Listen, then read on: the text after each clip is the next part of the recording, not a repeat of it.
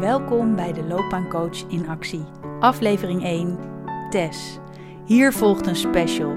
Bij het trainen en opleiden van professionals vragen deelnemers vaak om meer inkijk in een coachgesprek van binnenuit. Wat gebeurt er in de interactie tussen coach en coachee? Welke interventies worden er gedaan? En welke afwegingen maakt de coach hierin? Deze intieme, besloten ruimte van het 1-op-1 gesprek is vaak niet te betreden. Maar in deze special van de Loopbaancoach in actie nemen wij jullie mee achter de voordeur. De namen van de coaches die je gaat horen zijn gewijzigd, maar hun verhalen en hun reacties zijn echt. En dan de loopbaancoaches. Wie zijn wij? Wij zijn Hadassa Kruithof en Japke Ebbingen. Beiden zijn we psycholoog, trainer en loopbaancoach verbonden aan de leergang loopbaancoaching van de Hogeschool van Amsterdam. Je hoort Hadassa Kruithof als de loopbaancoach in actie.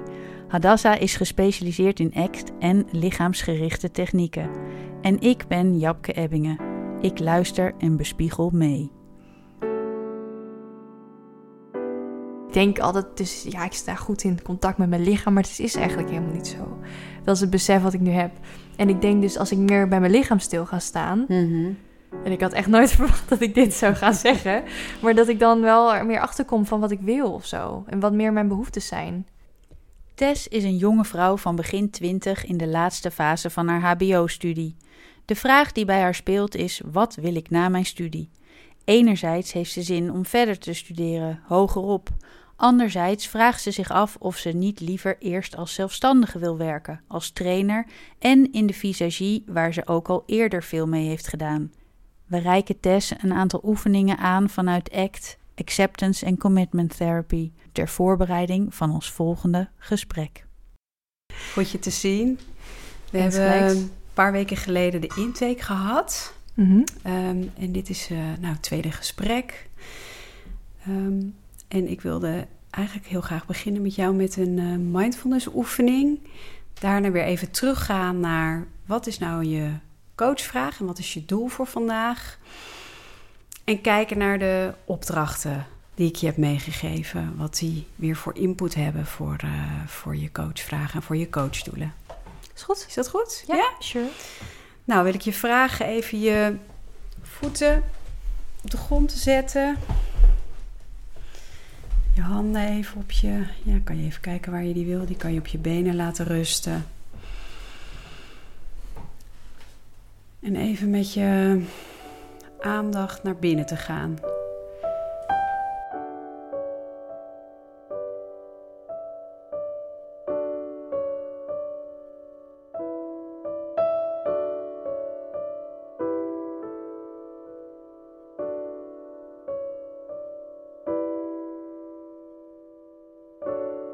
Daar begin ik meestal even mee om ook echt even te landen in dit gesprek. En om daar even helemaal bij te zijn en om te kunnen vertragen. Ja, nou, dat werkt wel, denk ik. Ja? Ja. We hebben een intake gehad een paar weken geleden. En zou jij misschien nog een keer kunnen herhalen wat jouw coachvraag is? Wat zou je vandaag willen bereiken in dit gesprek? Ik moet even goed nadenken, maar volgens mij was het bij de intake vooral mijn vraag om een beetje aan de slag te gaan met mijn perfectionisme en bewijsdrang. Om dat wat te verminderen, om daar meer inzicht te krijgen dat het minder invloed heeft op mijn keuze, zeg maar, die ik maak in mijn toekomst of met mijn loopbaan. Want als die keuzes gebaseerd zijn op dat perfectionisme en bewijsdrang, dat misschien juist niet is wat ik wil. Zoiets. Ja, het is inderdaad helemaal zoals ik hem ook heb onthouden. Oké, gelukkig. Ja, dus precies wat jij zegt van wat wil ik eigenlijk echt, los van wat voor plaatje ik ervan zou maken. Ja, precies. Hoe het perfect zou zijn of hoe het eruit zou moeten zien. Ja, precies. Ja. En als je daarnaar kijkt en naar de afgelopen weken, wat is dan nu de vraag voor dit gesprek? Waar zou je op in willen zoomen? Wat is voor jou nu het belangrijkste? Qua, ja, Ik vind het wel lastig. Ik moet een keuze maken nu ook met mijn master en zo. En ik vind dat heel lastig. En ik zit ook heel erg met de vraag van... wil ik dat om het papiertje of wil ik dat echt zelf? Mm-hmm. Dus dat is een beetje waar ik nu mee zit te worstelen. Dat is iets recents in ieder geval. En verder ook... hoe kom ik... Ja, dat misschien... Is dat... Nou ja, wat ik in mijn hoofd heb is in ieder geval... hoe kom je meer naar die kern, zeg maar... naar jouw eigen kernwaarden, wat je echt wilt doen in het leven... wat ook echt past bij hoe jij wilt zijn als persoon... of wat jij belangrijk vindt. Dus met die opdrachten bijvoorbeeld... die ik heb gehad, dat je echt meer gaat kijken naar je waarden... in plaats van bijvoorbeeld je doelen. Dus dat is wel iets waar ik ook wel aan de slag mee wil gaan. Dat daar in ieder geval wat meer richting in is. Ja. Als dat oké is. Ja, tuurlijk. Dus dat is... vooral naar je waarden en wie je van binnen bent. Ja, en vanuit daar keuzes maken in plaats van een soort van extern. Ja. Ja, dat. Is dat voor vandaag het belangrijkste? Of is het meer wat je net zei van die masterkeuze? Dat vind ik ook wel belangrijk, ja. Oké. Maar ik weet niet wat belangrijker is. Ja, en als je dat nou eens zou voelen, wat is voor jou nu het belangrijkste? Nou ja, die keuze moet ik natuurlijk wel snel gaan maken. Dus dat vind ik ook wel belangrijk. Maar ik denk dat het ook wel met elkaar te maken heeft, zeg maar. In zekere zin. Okay. Snap je? Ja, ik snap het. En waar zou je mee willen beginnen? Nou, dan de normen en de waarden. Ja, dus de waarden. Ja, precies. En wie ben ik nou van binnen? Ja. Zodat ik een kader heb van waaruit ik keuzes kan maken. En dat dan misschien ook... later in het gesprek nog koppelen aan je masterkeuze. Dus wat voor invloed heeft dat op je masterkeuze? Ja. Ja, dat vind ik wel een goeie. Helemaal goed. Het doel van dit gesprek is helder geworden. Tess heeft het zelf geformuleerd en zich aan dit doel verbonden. Voorafgaand aan dit gesprek hebben wij Tess wat informatieve filmpjes over ACT, Acceptance and Commitment Therapy, toegestuurd. En een aantal opdrachten vanuit ACT meegegeven. Doel van deze insteek is om Tess meer inzicht te laten krijgen in wat zij zelf werkelijk belangrijk vindt, om van daaruit keuzes te kunnen maken. Kan je wat vertellen over die eerste opdracht van je waarden en je toekomstige zelf? Wie wil ik worden, heet de opdracht, hè? Ja, wat voor persoon wil ik worden? Nou, dat was dus met die kaartjes, dat moest omdraaien en uiteindelijk dat er dan 4 belangrijke waarden uitkwamen. En wat ik daarvan mee heb gekregen, wat grappig was, want er stonden allemaal waarden tussen van succes en status. En ik dacht van ja, uit het vorige gesprek van dat gaat vast de dingen zijn die ik belangrijk vind. Maar dat was dus helemaal niet zo. Dat was echt heel grappig. Dat was echt meer gezondheid en dat was nog meer hechte vriendschap en genieten. En nog eentje, maar die ben ik even kwijt. Moet ik hem even opzoeken? Ja, helemaal goed. Kijk maar even. Genieten, gezondheid, hechten, vriendschap en vrijheid. Vrijheid. Niet te vergeten. En je lacht nu zo, van dat is juist helemaal niet wat ik gedacht had. Wat komt er in je op dit moment als je merkt dat het eigenlijk heel anders was dan wat je verwacht had? Ja, ik vind het gewoon hilarisch wel. Want ik dacht van ja, ik vind toch dat status wel belangrijk. En weet je wel, ik wil een soort van voetdruk achterlaten in de wereld en weet ik veel wat. En eigenlijk als ik dan echt naar de kern ga, zeg maar, als ik het zo moet noemen... Mm-hmm. Dan zie je dat er eigenlijk hele andere dingen prioriteit voor mij zijn. Zoals vrijheid hebben en genieten. En gewoon meer de dingen die het leven, zeg maar, plezierig maken... dat echt belangrijk voor mij is. In plaats van echt die status. Dus dat is wel grappig. Want ik dacht dus met die status, dan heb je die andere dingen, zeg maar. Maar zo werkt het natuurlijk niet. Tenminste, dat denk ik. Dus dat was wel opvallend, in ieder geval. Ja, dus eerst je dacht als je succes hebt en alles... dan komt er vanzelf wel genieten, vrijheid, vriendschap... Mm-hmm. Oké, dus ja, dat is maar echt... dat is. Ja, toen ik dat aan het opschrijven was, besefte ik dat dat natuurlijk helemaal niet zo is. Tenminste, ik denk niet. Nee, lijkt me logisch dat dat niet zo werkt. Mm-hmm. Dat je dat in ieder geval van tevoren al in je leven moet implementeren om het. Ja, het is niet een soort van oorzaak-gevolg van ik heb succes en ik heb een hechte vriendschap en alles wat zeg maar geluk biedt.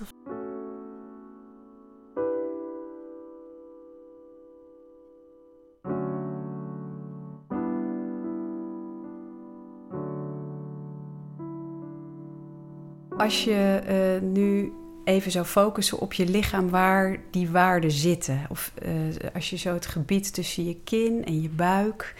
En je gaat even naar die waarden voor jou. Want welke is dan het belangrijkste? Vrijheid, vriendschap, gezondheid? Of hangen ze heel erg samen? Ik denk vrijheid wel. Het bleef me wel echt bij. Mm-hmm. Omdat ik gewoon merk de laatste tijd dat vrijheid gewoon heel belangrijk voor mij is. Mm-hmm. Ook omdat je het nu minder hebt door de lockdown. Ja. Dus dan denk je wel van een leven met vrijheid is toch iets belangrijks. En genieten ook.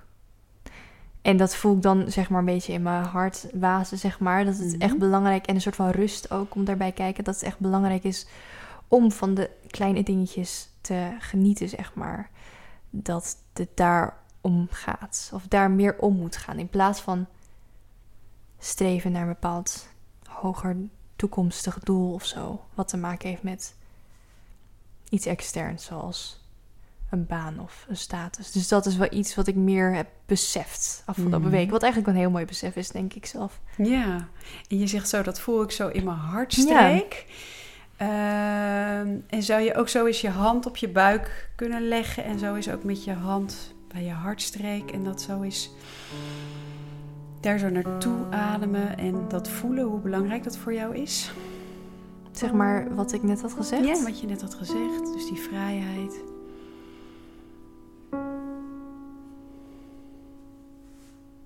Ja, nogmaals, het roept gewoon wat rust op. Dat is fijn voor mij. Je voelt rust? Ja, en dat is bijzonder. Want ik ben niet heel vaak rustig van binnen of zo. Mm-hmm. Best wel vaak gespannen of zo. Dus dat is dan dat is een goed teken, denk ik. En zou je je ogen eens dicht kunnen doen en daar nog eens even echt bij stilstaan? Dus dat je dat ook echt even op kan slaan van wat er dan gebeurt. Dat die rust, waar zit die dan precies? Ja, hier, een beetje boven, waar is dit? Gewoon borst. Hart. Ja. Hart, borst, een beetje hier, ja. Keel-ish. Mm-hmm. In ieder geval hier. Ja, ja, heel grappig. Dat stuk, hè? Ja, ja, ja, ja. Je lacht er ook helemaal bij. Ja, dus ja, ik doe niet altijd, zeg maar. Nee. Heel erg dat lichaams, bewustzijn. Mm-hmm. Nee, dus daar. Ja. Ja, dus dat zou ook mooi zijn om daar weer, hè, dat je weet dat het daar is opgeslagen, dat je daar naartoe terug kan gaan. Ja, dat is wel een goede, hoe noem je dat?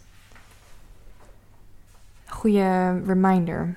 Ja, om dat weer terug te kunnen pakken. En dan die andere opdracht vanuit ACT. Hierin hebben we Tess gevraagd een ideale toekomst voor zichzelf te schetsen over een jaar of 5. Ja, dat vond ik wel lastig om voor te stellen, want ik probeer dus best wel in het nu te leven. Mm-hmm. Ook wel sinds de corona en zo. En om dat dan voor te stellen van hoe zou mijn leven eruit zien over 5 jaar vond ik wel lastig. Maar uiteindelijk was het wel leuk, want ik dacht, oh ja, dan ga ik daar wonen en dan wil ik katten. En dan wil ik deze baan en zeg maar, ja, om dat specifiek te maken was wel leuk. Mm-hmm. Maar het is gewoon grappig, omdat het best wel niet per se ver van mijn bed is, maar ook wel omdat ik wel geloof dat het leven er soort van hopelijk anders gaat uitzien naar de coronatijd. Dus dan moet je dat ook meenemen. Dan denk je, oh ja, ik kan gewoon weer, weet ik veel, naar concertjes gaan, want dat wil ik ook in mijn, weet je wel, ideale leven. En ik kan gewoon reizen voor mijn werk, want dat is nu ook stil. Dus dat is raar om daar en na te denken over de toekomst, maar ook de toekomst zonder corona, zeg maar. Dat maakt het heel ver van je bed, zeg maar. Omdat je dat nu gewoon niet kan voorstellen. Omdat dit soort van de norm is geworden dat je zo weinig vrijheden hebt, zeg maar. Mm-hmm. Ja, dus je ging echt even naar een heel ander tijdsperspectief. Ja, ja, een hele andere tijd ben jij gereisd. Ja. En kan je er meer over vertellen? Wat voor baan zag je jezelf doen? Wat katten vertelde je, concertjes vertelde je. Ja, ja, ik hou erg van muziek, dus dat vind ik wel, ontspanning vind ik wel belangrijk. Mm-hmm. En ik zag gewoon voor me dat ik veel met vrienden ben, maar ook inderdaad een baan heb in ieder geval. Ik zag iets met trainen voor me. Ik denk ook omdat ik dat de laatste tijd heel veel heb gedaan. Mm-hmm. Maar ik vind het heel leuk om gewoon binnen Nederland dan overal ergens heen te gaan. En op verschillende plekken te komen en dan iets voor mijn werk uitvoeren. Daar krijg ik heel veel energie van, want dat is ook weer een beetje gekoppeld aan die vrijheid, dat ik gewoon gaan en staan kan waar ik zeg maar wil. Dat vind ik fijn. Ik wil niet een bepaald ergens op kantoor vastzitten of zo. En het moet in ieder geval iets van een grote organisatie zijn. Dus dat viel me wel op. Mm-hmm. Dat wist ik al wel een beetje van mezelf, maar dat was wel leuk. En verder, ja, ik weet niet of ik nog met mijn huisgenootjes ga wonen of met huisgenootjes of alleen. Dat is nog een beetje de vraag. In ieder geval weet ik dat ik niet samen ga wonen. Dat kwam ook wel naar voren. Nou ja, in ieder geval heel veel. En wat zijn de elementen die je daaruit haalt voor jouw eigen vraag, voor jouw coachdoel? Namelijk, wat wil ik nou van binnen echt zelf? Los van bewijsdrang, los van perfectionisme. Nou, ik denk meer te genieten van, nou ja, meer te leven naar die waarden. Tess komt tot de conclusie dat wie ze is eigenlijk al goed is, maar dat het vaak toch niet voor haar zo voelt en ze die rust die ze nu in het gesprek met Hadassa wel heel sterk kan ervaren, niet altijd opmerkt in haar dagelijkse leven. Dan gaat ze toch snel op zoek naar bevestiging van buitenaf of een doel. Hadassa besluit te onderzoeken hoe Tess meer kan doen van wat al werkt in de goede richting. Namelijk vanuit rust en vanuit haar eigen kern keuzes maken. Ze zet een methodiek in vanuit oplossingsgericht werken. Wat zou daarin een eerstvolgende stap voor jezelf zijn? Als je meer zou willen leven naar, vanuit jezelf. Dus je zegt, ik ben daar nog niet.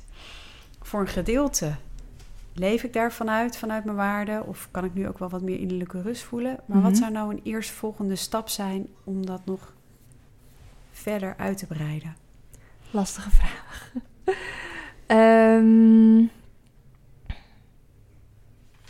Ik ga gewoon zeggen het eerste wat in me opkomt. Ja, ik weet niet, supergoed. Ja. Het is meer stilstaan bij mezelf, zeg maar. Mm-hmm. Ja, dat.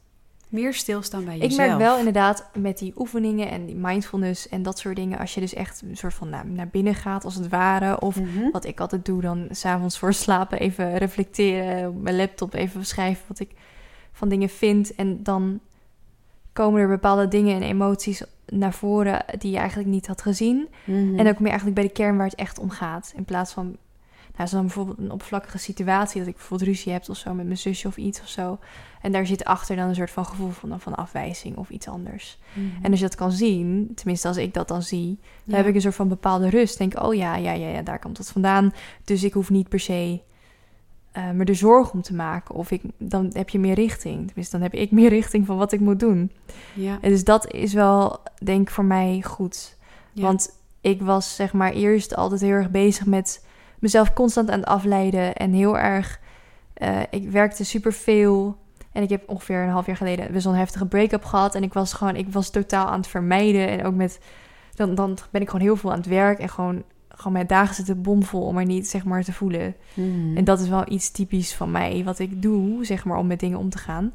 Maar daarvan, ja, dan kom je niet echt tot de kern van wat je wil of waar je heen wil, zeg maar. Ja. Dus ik denk dat dat een eerste stap zou zijn. Meer stilstaan bij jezelf. Ja. Klinkt als een goed besluit. Jawel, hè? Ja. En dat is dus een vorm daarvoor voor jou is 's avonds dingen in je laptop schrijven. Mm-hmm. Dat is dan eigenlijk aan het einde van de dag. En dan terugreflecteren, kijken naar wat je gevoeld hebt. Naar wat er gebeurd is. Wat je behoeftes eigenlijk ook eronder zijn. Hè? Ja. Zodat je het ook wat meer los kan laten. Ja. En dat is dan aan het einde van de dag. En is er ook nog wat in het midden van de dag? Of overdag? Nee, dat heb ik niet. Nee, ik heb mijn muziek, zeg maar. Dus dat vind ik wel fijn. Dan af en toe als ik terug wil naar mezelf, dan luister ik muziek. Of dan zit ik even in de trein. Mm-hmm. Ik vind daarom reizen ook heel fijn. Mm-hmm. Want als er een gebeurtenis is geweest, dan kan ik dus in de tram gaan zitten. Of ik niet aan het stuur zit om na te denken over het verkeer. Maar dan zit ik in het openbaar vervoer. En dan kan ik gewoon even nadenken van, oké, wat is er precies gebeurd? Hoe voel ik er maar bij? En met mijn muziek op. En dan kom ik weer tot rust. Dus dat zijn een beetje mijn onbewuste rustmomentjes. Als ik dat niet heb, dan raak ik wel heel gespannen, denk ik. Van ja, maar ik heb gewoon een beetje me-time nodig of zo. Ja. Dus dat zou er wel beter zijn om meer in mijn leven te implementeren. Ja, dus meer die me-time en die tijd tussen bepaalde activiteiten door, zodat je ook overdag wat meer naar jezelf toe kan richten en wat meer stil kan staan bij jezelf. Ja. Goed samengevat wel, ja. En hoe voelt dat als je dat zo voor jezelf besluit? Ja, heel, dat je dat wil? Heel fijn eigenlijk. Ik denk meteen van, ja, dat wil ik. Ik wil weer aan de slag. Ik wil daar meer van. Ja, ik wil en wat meer wil van. Wat wil je dan bijvoorbeeld morgen daar dan al mee doen? Ik zit even te denken wat ik morgen moet doen. Nou, dat vind ik gewoon, ik weet niet. Dan denk ik van, nou, dan ga ik gewoon, ik moet morgen dan toevallig werken, een paar uurtjes. Mm-hmm. Dan zie ik mijn beste vriendin, maar dan tussendoor dat ik haar zie en dat ik heb gewerkt, dat ik kan gewoon even van naar het station lopen met muziek op of zo, met een kopje thee of zoiets of zo. Of gewoon even, in de trein zit ik sowieso wel, maar gewoon even dan stilstaan en inderdaad, misschien ook wel even stilstaan bij mijn ademhaling. Want net die mindfulness oefening is zo fijn, zeg maar. Dat ik dacht van, dat doe ik veel te weinig. Dat dan. Ja, dus ook een paar keer per dag in die me-time momentjes. Ja. Tussen activiteiten door. Wat meer even bij jezelf stilstaan. Wat meer richten op je ademhaling. Zodat je wat meer bij jezelf komt. En je ook weer meer kan aansluiten bij wat je zelf wil. Ja. Mooi. Ja, dat is wel mooi, ja. Ja, het verbaast mezelf. Dat ik denk, ik denk dat het wel heel veel gaat opleveren. En wat verbaast jezelf? Nou, dat er zoiets moois... Nou, ik had nog nooit echt de link gelegd van... dat, zeg maar, de toekomstige keuzes zo erg te maken... Of zoveel, zeg maar, wat je dan nu doet... Of wat ik nu doe in een dag, dat het zoveel invloed daarop kan hebben. En... Ik denk ook wel als ik dat eenmaal doe of er meer gewoonte van maak... dat dat zoveel rust en gewoon rust kan opleveren. En dat ik dat wel een prettig vooruitzicht vind, zeg maar. Mm-hmm. Ja. Ja, want dat is echt wel een rode draad in dit gesprek. Hè? Dat je vanuit rust eigenlijk je keuzes wil maken... en door stil te staan bij jezelf. Ja.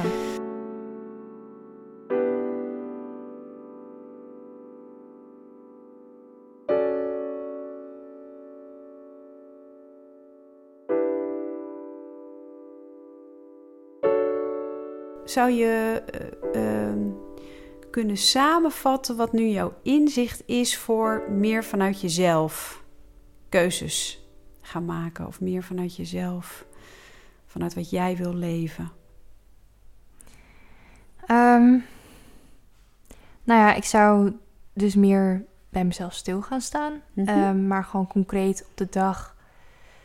En dan zie ik het dan voor me dat ik dan in de trein zit bijvoorbeeld... maar dat ik dan wel wat dingetjes op ga schrijven of zo. En met notities om even ook die gedachten uit mijn hoofd te halen.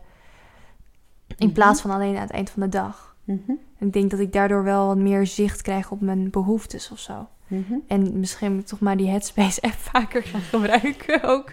Voor die sessies. Omdat het dan wel echt een soort van houvast is of zo. Mm-hmm. Want ik kan wel zeggen, ik ga bij mijn adem stilstaan, maar... Misschien ben ik wel heel erg aan het denken en zit ik heel erg in mijn hoofd... en dan vergeet ik om bij mijn ademhaling stil te staan, zeg maar. Dat zie ik me ook zelf wel gebeuren. Dus dat zou ik dan wel doen van wat we nu hebben besproken. Mm-hmm. En die reminder waar je het over had, van hier bij je hartstreek... Hè, dat je zo die waarde voelde... zou dat ook nog iets zijn om daarnaar terug te kunnen gaan? Ja...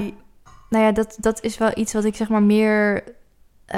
voordat ik ga slapen of als ik in bed lig... dan ben ik heel erg bewust van mijn lichaam en hoe ik me voel. Mm-hmm. En dan zou het wel een moment zijn om daar zeg maar naar terug te gaan. Overdag heb ik dat minder of dan... Ik heb dat ook wel eens geprobeerd. Dat ik mezelf een soort van comfort geef door gewoon hier. Want dat voelt voor mij gewoon heel fijn of zo. Mm-hmm. Ik weet niet waarom, maar... Ja, de hartstreek. Ja, het is gewoon zo. Ja. Het is misschien met mijn slaap. Dat ik dan voordat ik ga slapen een soort van intenties zet of zo. Mm-hmm.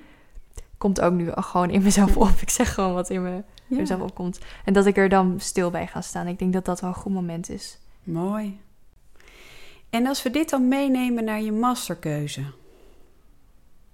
Ja. Wat komt er dan nu in je op? Nu je zo meer bij jezelf stilstaat. Ik denk... En dat komt ook gewoon inderdaad nu in mijn hoofd op als ik meer bij mijn gevoel... Ja, dat klinkt misschien heel zweverig, tenminste als een oordeel. Maar als ik meer bij mijn gevoel stilsta, dan kan ik dus veel beter mijn behoeften speilen. Mm-hmm. Dat is iets wat ik niet vaak doe. Mm-hmm. Mijn moeder zegt dat heel vaak. Wel, zeg maar. Ja, je moet naar je gevoel. En ik vind dat allemaal maar zweverig, persoonlijk. En ik denk, ja, dat gevoel zoek het uit. Ik ben heel rationeel. Ik denk me er zelf wel uit, zeg maar. Mm-hmm. Ik had laatst ook een podcast geluisterd over dat je ook aan je lichaam kan voelen wat je nodig hebt qua voeding. En dan denk ik, ja, wat een bullshit, zeg je. Want het is niet iets wat ik zelf ga doen. Of ik sta daar zeg maar zo ver van af. Want ik denk altijd, dus ja, ik sta goed in contact met mijn lichaam. Maar het is eigenlijk helemaal niet zo. Dat is het besef wat ik nu heb. En ik denk dus, als ik meer bij mijn lichaam stil ga staan... Mm-hmm. En ik had echt nooit verwacht dat ik dit zou gaan zeggen. Maar dat ik dan wel er meer achterkom van wat ik wil of zo. En wat meer mijn behoeftes zijn. Want net dus ook, dan doe ik dit zo, zeg maar, leg ik een soort van mijn hand op mijn hart. En denk, oh ja, ik heb wel behoefte aan een soort van rust en een soort van ontspanning of zo. Terwijl ik dat normaal nooit zou achterkomen dat ik dat wil. Ja. Dus dat is wel bijzonder. Tess blijft steeds terugkomen op het voor haar klare gegeven dat zij moeilijk rust kan vinden omdat ze stress ervaart en moet presteren. De stapjes die ze zojuist heeft geformuleerd van de dingen die voor haar in de goede richting werken, zijn wellicht nog niet voldoende. Hadassa wordt nieuwsgierig welke betekenis Tess aan stress geeft en gaat over tot een stukje psycho-educatie. Hoe kijk jij naar stress? Want ik hoor nu een aantal keren het woord stress opkomen. Heb je dat filmpje ook gezien van ACT... waarin je ziet dat wanneer we naar dingen toegaan die we belangrijk vinden in het leven, dat er ook vaak angst opkomt? Nee, volgens mij niet. Oké. Dat was niet de switch-ding, toch? De circle switch. Nee, die niet, nee. Nee, ik heb wel al die filmpjes gekeken. Nee, ik weet het. Ik kan me even niet snel voor de geest maar voor de circle switch is het inderdaad ook wel interessant. Ja, toch? Want die gaat hier eigenlijk ook over, hè? Want wat zie je jezelf doen met deze stress of met die angst in beide situaties? Nou ja, ik ga van het slechtste uit. Mm-hmm. Dat is één ding. Mm-hmm. En als ik mezelf daarin, zeg maar, mezelf voorstel, dan denk ik, oh ja, het wordt heel stressvol. Mm-hmm. En er wordt alleen nog maar stressvol, want dan kan ik bijvoorbeeld met de circle switch... dan kan ik minder werken en dan gaat er dit gebeuren. En, zeg maar, het is echt zo'n soort van bergafwaarts idee. Negatieve fantasie. Ja, dat. Ja. In plaats van, wat nou als het goed gaat of zo. Dat idee heb ik niet. Mm-hmm. Nee. Dus ik zet wel in op de worst case scenario, zeg maar. Ja. Ja. En je weet ook dat onze gedachten dat eigenlijk bijna altijd met ons doen? Nee. Nee? Oké. Geen goede TP hier. Nee, dat maakt helemaal niet uit. Maar dan kan ik jou... dat filmpje kan ik jou nog doorsturen. Want dat is eigenlijk wat wij heel vaak doen. Als we dingen heel graag willen. En ook spannend vinden. Mm-hmm. Dus dan is het eigenlijk... ik wil het graag en ik vind het spannend. Mm-hmm. Terwijl we soms geneigd zijn om te denken... ik wil het graag... maar ik vind het spannend, dus ik doe het niet. Ja, precies. Toch? Die herken je? Ja, die herken ik. Terwijl als we zeggen van we willen iets doen... en vaak als we iets willen doen wat we heel belangrijk vinden... dan komt er juist spanning bij kijken. Mm-hmm. Omdat het belangrijk voor ons is. Mm-hmm. Terwijl we ook zouden kunnen kijken naar... ik wil het graag en ik vind het spannend... en hand in hand met mijn spanning ga ik het gewoon doen. En het ervaren... Ja, en dat is inderdaad wat er vaak gebeurt hè, met gedachten. We hebben dus allemaal heel veel negatieve gedachten. Mensen zijn eigenlijk 70% of 60% van wat we denken is negatief... om ons elke keer maar te waarschuwen voor dingen die er mis kunnen gaan. Ja, precies. Ja. En dan kunnen die gedachten zo helemaal tegen ons hoofd aan zitten. Dan zijn we er soort van, als het ware, mee gefuseerd. Mm-hmm. Zeg je in de Acceptance and Commitment Coaching... en dan is het ook soms fijn om ze wat meer hier neer te zetten. Van, hé, daar is weer een gedachte. Ik zie hem, ik laat hem weer voorbij gaan. En ondertussen blijf ik me richten op wat ik belangrijk vind. Dat lijkt me goed voor mij als ik dat iets meer zou doen. Ja, wat er ook bij kan helpen is je verstand een naam geven. Dus je gedachten gewoon eens een tijdje op gaan schrijven. En dan een naam geven aan al die gedachten en de kritische... Want wat zou er nu in je opkomen? Als ik een naam moest geven... Ja, dan wordt het gewoon een soort van super erge kremling of zo die in je hoofd zit. Ja, dat is juist hartstikke mooi. Dat is precies dat wat ik bedoel. Dus dat is geestig. Nee, daar hebben we kremlin, zou je zeggen? De kremling. Daar hebben we de kremlin weer. Dus dan zou je zo eens kremlin elke keer op kunnen merken van... hé, daar hebben we kremlin weer. En wat wil ik nou eigenlijk echt zelf? Ja, dat is wel grappig. Ja. En als je nou eens kijkt naar jouw keuze en je kijkt naar kremlin hierin... Ja, wat is echt van jou of wat meer jouw waarde en je kern vormt? En wat is meer kremlin die hierin doorspeelt als je kijkt naar deze masterkeuze? Nou, de kremlin of de weet ik veel, de kritische ik zeg gewoon meer van... oh ja, wat als het niet lukt? Mm-hmm. Het is super stressvol, je moet zoveel doen. Mm-hmm. Ga je dat wel redden? Je bent misschien niet slim genoeg, zeg maar. Mm-hmm. Je hebt maar hbo gedaan, nou, noem maar op. Ja. En dat is dus meer een soort van kritische stemmetje in mijn hoofd die dat zegt. Mm-hmm. En ik zou zelf gewoon zeggen, probeer het gewoon. Als het niet lukt, kan je altijd nog iets anders gaan doen. Mm-hmm. Meer uit een rustigere headspace, zeg maar. Ja. In plaats van dat ik nu al ga denken wat er allemaal vooraf mis kan gaan. Wat helemaal niet in principe logisch is. Ja, het is om jezelf te beschermen natuurlijk. Maar het helpt je niet verder, denk ik. Mm-hmm. Oké. En wat levert dit jou weer op voor jou... Voor je coach toe voor vandaag? Nou, dat ik toch wel keuzes kan maken uit een soort van ander perspectief dan ik normaal doe. Mm-hmm. Omdat je toch gescheidt van elkaar. Van oké, dit is de kritische stem, maar dit is vanuit wat ik vanuit mijn rustige zelf zou doen. Wat heel anders is dan handelen vanuit emoties. Mm-hmm. Dus ik denk dat dat wel belangrijk is om te doen. Mm-hmm. Of dat mij meer richting geeft en ook meer duidelijkheid of zo. Want normaal raak ik helemaal... verzuimd in al die gedachtes van negatieve dingen. Mm-hmm. En dat is juist natuurlijk niet wat me verder gaat helpen.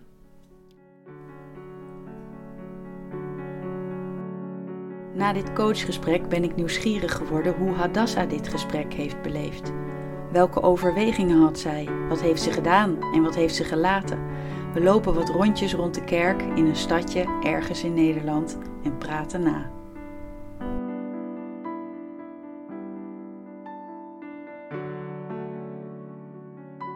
Hadassa, had je net een mooi gesprek?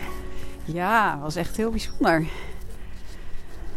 Het was mooi om te zien wat er eigenlijk al na die intake gebeurd was. Hè? Want weet je nog, toen was,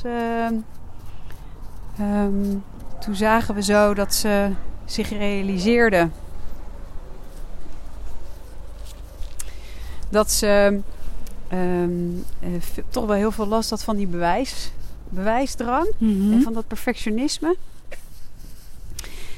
En nu merkte ik eigenlijk in dit gesprek al dat het alweer achter haar gelaten was of zo. Of dat ze daar alweer losser van was. Dat vond ik wel heel mooi. Hoe heb je dit aangepakt, dit gesprek? Nou, ik wist van tevoren al dat ze heel erg in haar hoofd kan zitten. En dat ze heel erg vanuit kan reageren vanuit wat ze moet of wat ze denkt dat hoort. Dus ik ben gelijk begonnen met de mindfulness oefening. Dus daar ben ik al mee begonnen. Omdat ik dacht, bij haar is het belangrijk dat ze ook naar de gevoel gaat. Dus dat het ook ergens geborgd wordt. Nou moet ik zeggen dat ik dat zelf ook heel prettig vind in een gesprek. Want heel veel... van mijn cliënten, die zitten veel in het hoofd. Dus het werkt eigenlijk vaak goed om eerst te beginnen met de mindfulness oefening. En dat zag je hier nu ook, hè, bij haar. Ze vond het heel prettig. Ja. En ze vond het ook wel onwennig. Ja, ze vond het wel een beetje gek in het begin. Hè? Volgens mij was ze aan het begin een beetje aan het giechelen. Ja, zo, is het zweverig? Ze gebruikte vaak het woord zweverig, maar vond het vervolgens niet zweverig. Nee. Uiteindelijk leverde het. En dat... ik heb een opleiding lichaamsgerichte psychologie gedaan. En daarin heb ik wel geleerd dat heel veel van de veranderingen die er plaatsvinden... dat die ook echt in het lichaam zitten. En niet zozeer alleen maar in het hoofd. Ja. En dat zag ik wel wat er nu gebeurde. Dus daar heb ik ook op gefocust... in mijn interventies. Dat je in plaats van dus... en je hebt eigenlijk ervoor dus bewust voor gekozen... om haar eerst meteen in haar lichaam te zetten. Ja. En van daaruit verder te gaan. Van daaruit verder te gaan. En omdat ik merk aan haar dat ze heel goed in staat is om te reflecteren. Is vooral ook haarzelf de antwoorden geven op de vragen. Dus haarzelf weer de coachvraag te laten herhalen. Welk doel ze vandaag juist wil bereiken. Dat ze daar ook specifiek in was. Hè? Wat is dan het belangrijkste? Zodat ze ook heel veel eigenaarschap heeft over het gesprek. Van wat wil zij eruit halen? En hoe kan ze daar het beste komen? En vervolgens ook kijken wat de opdrachten haar dan hadden opgeleverd bij haar coachvraag. En op die manier ook weer meer verdieping aanbrengen. Dus dat is misschien eigenlijk wel een mooie metafoor voor het gesprek. We zijn een beetje gaan cirkelen, hè? Steeds dichter om wat nou het belangrijkste voor haar is in de keuzes die ze wil maken. Wat ik heel mooi vond, heel opvallend vond, is hoe jij aansluit. Je geeft heel veel ruimte, heel veel rust. En je bent de hele tijd bij haar aan het aansluiten. En je bent dus ook heel erg aan het aansluiten op taal. Merk je dat? Ah, grappig. Nee. Het is ook, misschien nu je het zo zegt, ja, ik herhaal wel woorden. Of ik probeer het kernwoord eruit te halen. Maar ja, en er waren ook momenten, dat? Ja, de kernwoord eruit. Mm-hmm. Of soms zei zij heel vaak het woord stress. Ja. En toen ging je onderzoeken, wat betekent stress dan voor jou? En toen zei je, heb je er ook een ander woord aangereikt? Heb je naast stress, heb je spanning gezet? Ja. Om te kijken, wat pakt ze op? Ja. Ja, om ook inderdaad een andere input te geven en eigenlijk een andere kleur te geven aan wat ze zegt. Zodat ze meer keuzevrijheid gaat ervaren. Want in het gesprek leek het wel alsof ze, wanneer ze het idee heeft er is stress, dan moet ik weg. Dan moet ik er eigenlijk vanaf.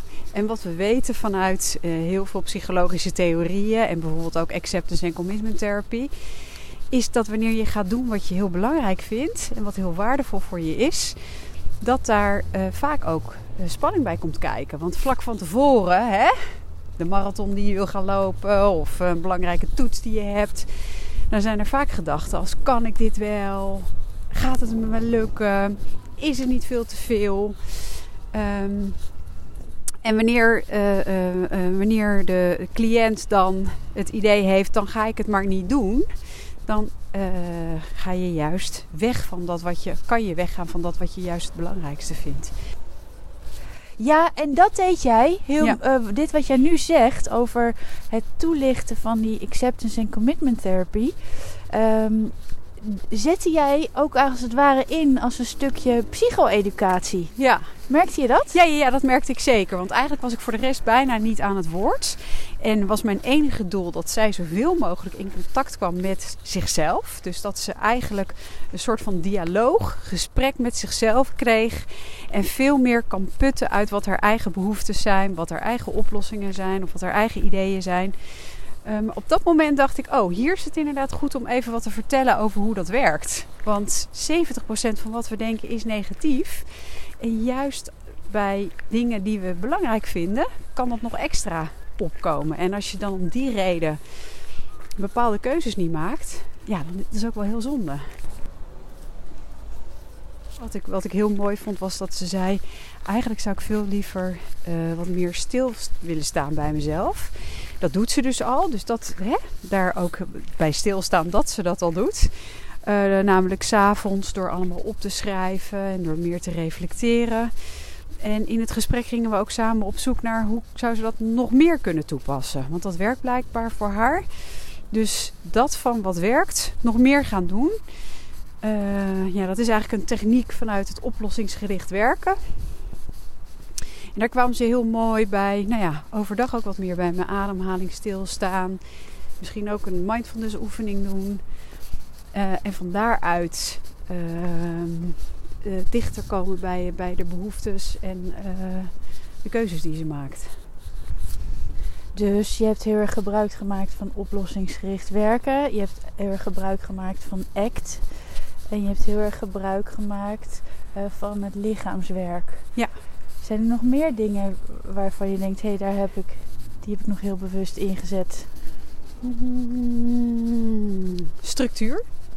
Wat je zelf ook zei. Dus hè, waar we het net over hadden. Dus die doelen de hele tijd centraal blijven stellen. En haar de hele tijd daar antwoorden op laten geven. Focussen heb ik ook nog gedaan. Want die waarde waar zij het over had... het is voor haar ook fijn als ze op sommige momenten, wanneer ze keuzes wil maken, dat ze dan ook terug kan gaan naar dat gevoel bij zichzelf, hè, van innerlijke rust, wat ze zelf zo mooi weergaf. Van, er is ergens gewoon innerlijke rust waar ik eigenlijk helemaal niet bezig ben met ik wil succes halen, ik moet presteren, ik moet me bewijzen, het moet perfect zijn allemaal. En dan te kijken waar dat zit. En dat ze dat ook weer terug kan vinden bij momenten waarin ze keuzes wil maken. En dat je het op die manier echt kan borgen. Ja. Dat ze altijd weer de weg terug weet te vinden. En ik heb het idee dat ze dat ook gebeurde. Ja. Ze ging daar ook, ze corrigeerde een paar keer zichzelf in het gesprek. Ja. Zag je er, zei ze ook na afloop, ik geef het even zelf een kleine disclaimer. Ja. Mijn gedachten gaan nu die kant op. Ja. Maar als ik het even, mijn eerste impuls is dit. Ja. Ik weet niet waarom ik het zeg, maar dit is mijn eerste impuls. Dat was inderdaad heel opvallend. Dat ze in het normale leven vaak heel veel nadacht voor wat voor antwoorden ze gaf. En hoe dat over zou kunnen komen op de ander. Dus wat meer sociaal wenselijk, denk ik ook. En dat ze hier veel meer bezig was om haar eerste impulsen te geven. Ja. En dat konden we ook door die ACT... interventie van je verstand een naam geven, werd dat ook nog zichtbaarder. Hè? Van wat vind ik nou eigenlijk zelf en wat is dat verstand wat maar weer tegen me begint te roepen. Wat ongelooflijk veel dingen heb je ingezet in 50 minuten. In 50 minuten gesprek. Ja. Hoe is dat als ik dit zo tegen je zeg? Ik zie je kijken. Ja, ik was me daar eigenlijk niet van bewust. Omdat het zo automatisch gaat. Dus dan... maar nu je het zegt. Het zijn inderdaad veel technieken. Zijn er dingen die je hebt ingehouden? Dat je denkt... ik zie nu dit. Of ik zou er nu dit willen zeggen. Of ik had er een advies willen geven. Of ik had er met iets willen confronteren. En dat heb ik niet gedaan. Ik had een paar keer dat ik wel zat, dat ik zag dat ze even zat te checken bij mij. Van wat vindt ze hier nou van en vindt ze dit niet raar? Maar ik heb er toen voor gekozen om dat niet te benoemen. Maar om dus de interventies nog wat meer naar binnen te laten richten. Eén belangrijk ding wat zij heel graag wil en wat haar heel erg gaat helpen, denkt ze zelf, of vindt ze zelf, is dat stilstaan bij zichzelf. En achteraf denk ik, dat was ook heel mooi geweest om als hier een nuutje terug te geven in het gesprek. Van wat je wil, wat je uiteindelijk gaat helpen, dat ben je nu gewoon al aan het doen. Dus dat is wel iets waarvan ik denk... Heb je laten liggen. Gemiste kans. Oh. Daar komt mijn verstand op zetten. Hè? In die 50 minuten waar zoveel is gebeurd, heb je die laten liggen. Precies. Ja. Nou ja, wat vraagt het om een hier en nu in de hier en nu te kunnen maken? Want nu hebben we de tijd om even te bespiegelen. Dus soms is het dan ook makkelijker om dan dat te zien. Ja, dat vraagt meer achteruit. Hè? Dat vraagt nog meer achteruit uitzoomen. Als coach. Als coach. In het gesprek. Ja, als coach in het gesprek. Nog meer achteruit zitten om uit te zoomen. Om te kunnen zien, dat wat iemand wil, wenst. Wat laat hij daarvan wel of niet zien in het moment, in dit gesprek. Ja.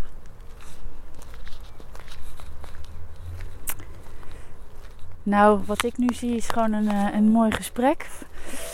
En we lopen inmiddels nu een aantal rondjes rond de kerk. Ja. Ik begin wel een beetje trek te krijgen. Jij ook? Ik begin ook een beetje trek te krijgen. In de hier en nu hebben we gewoon ontzettende trek. En als we dan goed luisteren naar onze lichaamssignalen, dan moeten we nu wat eten. Dit was de loopbaancoach in actie, een kijkje achter de voordeur. Speciale dank gaat uit naar Hadassa Kruithof en natuurlijk Tess voor al haar openhartigheid en dat we haar verhaal met jullie mogen delen. De muziek werd speciaal gemaakt door Jamie O'Callaghan. Regie, techniek en montage waren in handen van Japke Ebbingen, maar niet zonder podcastcoach Wilma Kannegieter voor eindmontage, advies en eindeloos vertrouwen. Wilma, mijn dank is groot. Vond je deze aflevering interessant? Geef dan lekker veel sterren en zeg het voort. Dan wordt de loopbaancoach steeds makkelijker voor iedereen te vinden. Dit was de loopbaancoach in actie. Leuk dat je luistert.